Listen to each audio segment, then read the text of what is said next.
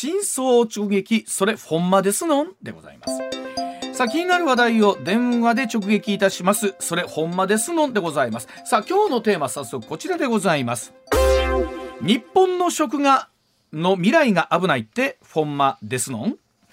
えスーパーなどでは卵の値段が高騰いたしまして食料品も軒並み値上がりしております、えーさあこの先値上がりはいつまで続くんでしょうかと心配している方も多いと思いますが、えそこで卵の値上がりはいつまで続くのかまたまた牛乳をね捨てなきゃいけないなんて話にもなってますけれどもそんなことも踏まえまして日本の農業が抱える問題とは今注目のコオロギ食はどうなるのかなどなど農業ジャーナリストの松平直也さんとお電話つながっています。松平さんおはようございますおはようございます。毎日放送上泉でございます。よろしくお願いします。村です。よろしくお願いします。松平さん、1974年生まれということは、今、え、49歳、50歳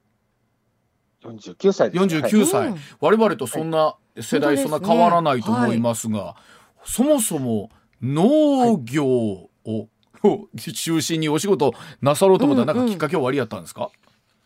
あそうですね、あの親はあの銀行員であの全然農とか土から離れて暮らしてたので、そうはいはい、そういったことも、あの、うん、まあ、土とかですね、はい、あの食に興味があったっていうのがあの最初の入り口でした。あそうですか。もともとなんかご専門はどういうところやったりしたんですか農業の中でもっていうのあるんですか？あそうですね、えっと、野菜の販売等に関わってきました。ああ、そうですか。その意味では最近のこのね、はい、食料事情というのは気になるところだと思いますけれども、うん、え現在は滋賀で畑を耕きつつ、うん、食と農業の視点で情報発信続けていらっしゃるということなんですが、はい、さあ、まずは最近その、卵の値段というのよく言われてますけれども改めてですけどこれ原因は松田さんどういうところだったんですか？あそうですね。あの過去えーと、一つ、二つ大きな原因があるんですけど、一、うん、つ目がですね、はい、やはりの鳥鳥インフルエンザの過去最悪の,、あの発生ということで、はい、えっとですね、去年の10月からですね、今26道県で、はい、え1740万羽の鶏さんがですね、殺処分の対象となってまして、でまあ、これが今あ、全国にあの卵を産む鶏のも15%ぐらい。えーあのそういった殺処分の対象となっているということで、うん、それまあそういった発生農場ではですね、うん、あの経営再開まで1年ぐらいかかるということで、うん、まあ、そもそも供給量が減っているっていうのが一つ目の原因と言われています、これあの例えば鳥インフルエンザがちょっと見つかったらこれはったなんかねそれこそ全部処分しなければいけないみたいな状況なんですよね。1羽でも見つかるともう全殺処分ということで。はああのまあ、あのそもそも卵の値段を安く抑えるためにずっと大規模化しているという現状もあるので、そうですよねあの一つ一つの農場がもう10万倍以上の農場も多いということも。あの産業的な構造の問題と言われていますこれだってあのね、うん、そのやっぱり殺処分にしなきゃいけないって、うん、ねあの買ってらっしゃる方からしたらもう本当いたたまれないですよね。そうですね。で、さらにあの、うん、殺処分の対あのあの埋却ということで、うん、埋めても、燃やして埋めるんですけれども、うんうん、それを農家が探さなきゃいけないということで、あのそういったことも農家への負担になっているという状況ですね。そうなんですか。まあ、廃業せざるを得ないような農家も出てきているとは聞いてますね。はい、まずその鳥インフルエンザのお話、そしてもう一つが、もう一つの要因としましては、あのロシア・ウクライナ戦争によってですね、うん、あの畜産っていうのは基本、その餌がですね、うん、あのほとんど海外から輸入しておりまして、はい、まあ、トウモロコシがメインなんですけれども、うん、あのトウモロコシの色でですね、あの日本の卵の色が変わってくるっていうぐらいですね、はいはい、非常に大きな影響、あの関連性、海外の穀物に依存依存してまして、はい、まああの卵を産む鶏をよあの養鶏、えー、採卵養鶏っていうんで農家っていうんですけれども、うん、その農家の経費の半分が大体餌代と言われてまして、半分ですか。それが大体もうここ数年で倍ぐらいに上がってまして、えー、まあ、それで、まあ、あの非常にあの農家の側もですね、うん、あのまあ、生産を維持すること自体が非常に厳しいというような状況にはなってきていると。あの結局卵の値段が去年からもう倍ぐらいになってるんでしょ？1パック。あそうですね、卵の値段っていうのは、大体あのクリスマスとお正月が一番高いんですね。はい、あのケーキとかあの、うん、はい、うん、あと恵方巻きですね、2月ね、恵方巻き。の はいはいはい、そうですね。あるんですけれども、で通常、ただ、年が明けると、あのね、値段が下がってですね、落ち着いてくるんですけど、今年はですね、うん、あの例年のこの4月の発表の価格も2倍以上というようなことになってまして、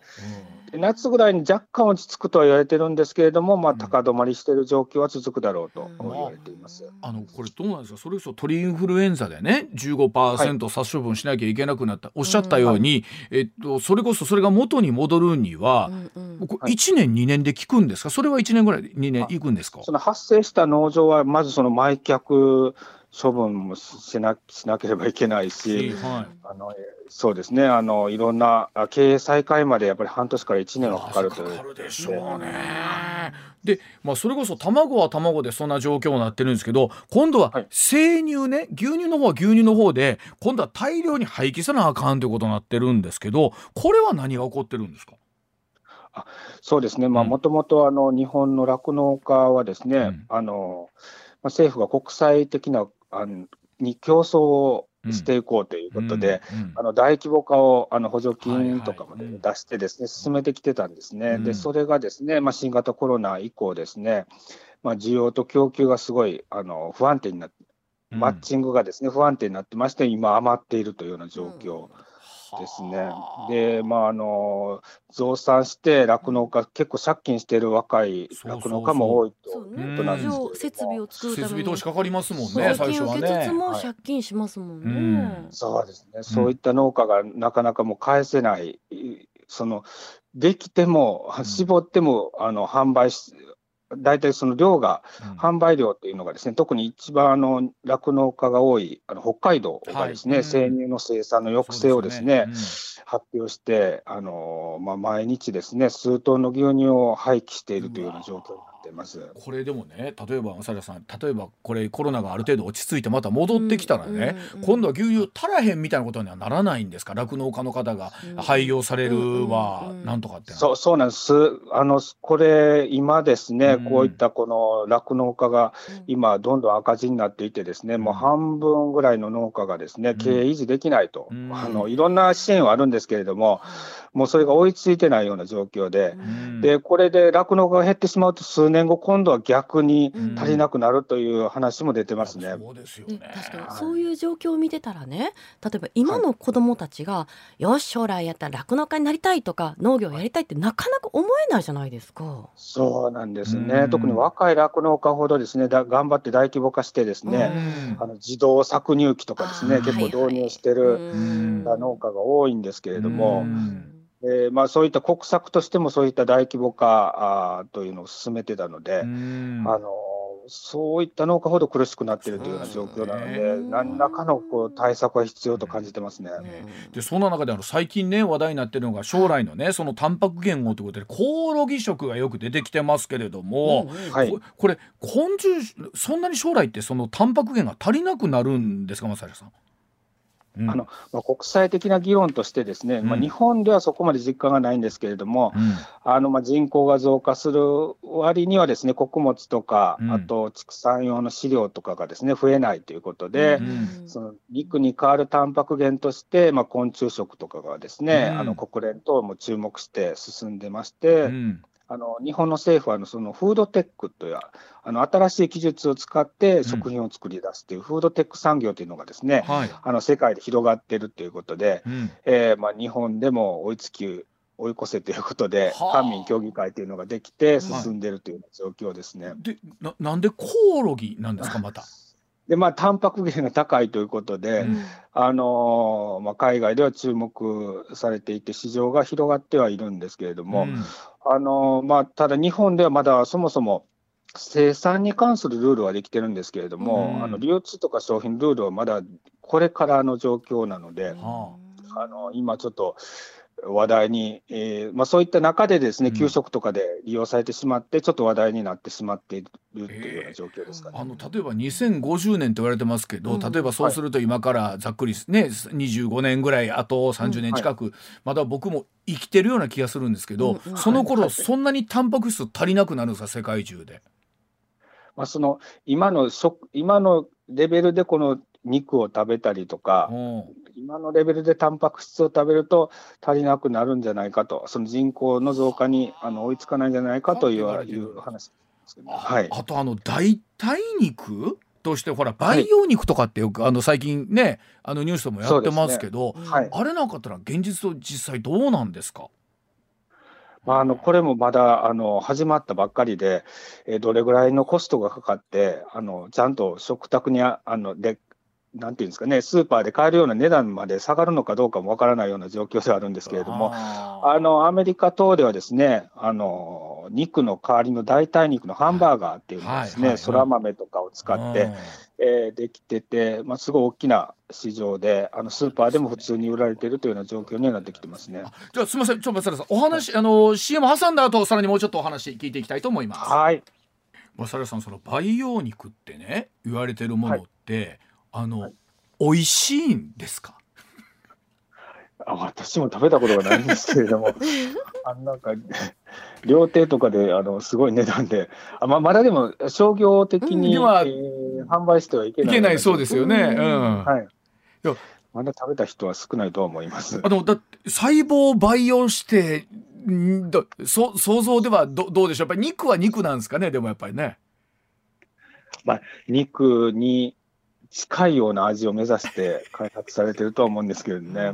あの言ったんですけど、そうやったら日本の精進料理の方がこうなんていうんですか、肉っぽくなんかできたりするんちゃうか。あ、そうですね。とか肉を目指す 味わいとかでね言ってますもんね。それでいいんちゃうかなになってきますもんね。え、日本の精進料理がどうでしょう？今後世界に先駆けるみたいなことあったりするんですかね？あそれはそうですね、その日本日本は、日本の代替肉のハンバーガーはですね、うん、あの大豆で結構されていて、はい、大豆ハンバーグとかが、はい、あの、ね、されてるんですけど、大豆ハンバーグ、大豆ミートとかもともと精進料理とかで出てたような発想ですよね。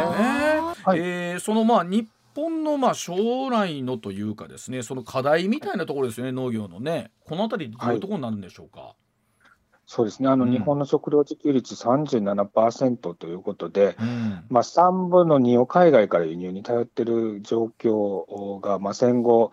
70年代ぐらいからずっと続いてきてるんですけれども、うん、まあ、その今まではそれで大丈夫だったんですけれども、今もう世界的に食料の国際価格が非常に高くなってまして、はい。もうなかなか輸入ができないような状況になってきてると。思います。はい。はいでまあ、政府としてはですね、まあ、食料安全保障というまあ政策をですねちょっと変更して、まあ、自給率を上げたりとかですね、えー、いうことを今、まさに取り組んでいるような状況ですね。うんはい、えー、食料だけじゃなくて、あの食料を作るあの農業のに必要な資材と言われるですね、うん、肥料とかですね、うん、そういったものも値上がりしてる、ね、値上がりどころじゃなくて、もう輸出がなかなか、えー、中国とかロシアがしてくれないということで、うん、あの量が足りないというような状況になってきてるので、まあ、その中でもですね、えー、と今、国産小麦を作ったりとかですね、米粉っていうのを作ったり、えーまあ、消費を増やしていこうということで、あの活動、政策は展開してますね。はあ、これどうですか、はい、日本に、えっと、何か働く人が足りてないんですか、それとも場所が足りてないんですか、な何なんですかね？まあ、あの今まではですね、やはり海外の安い農産物が出てきたので、あのまあ、構造的ですね、はい、構造的な問題。うん、うん、あのまあ農業でなかなか食べていけないということで、はい。うん、まあ、農家の平均年齢がもう70歳ぐらいになってきてまして、あのなかなかそれで生きていけないということで、あのまあ、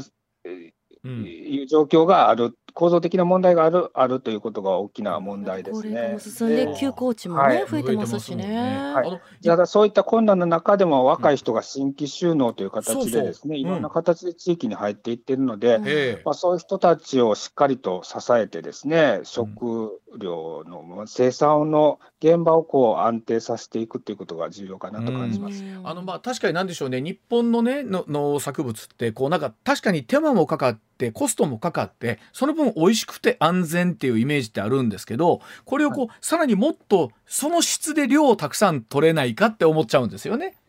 ははは、い。がどういうふうにしたらできていくんだろうなって思うんですけれども確かにウクライナとかってめちゃくちゃ広いんでしょ？小麦の畑とかって。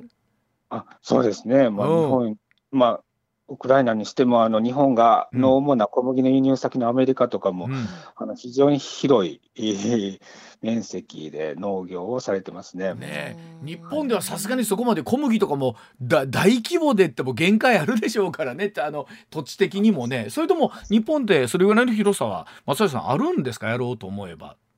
そのえっと、今、畜産に必要なトウモロコシの生産するぜすべてを賄うような農地はないといえばないんですけれども、まあ、そのトウモロコシ以外にもいろんなあの飼料、畜産用の餌とかもあるので、うん。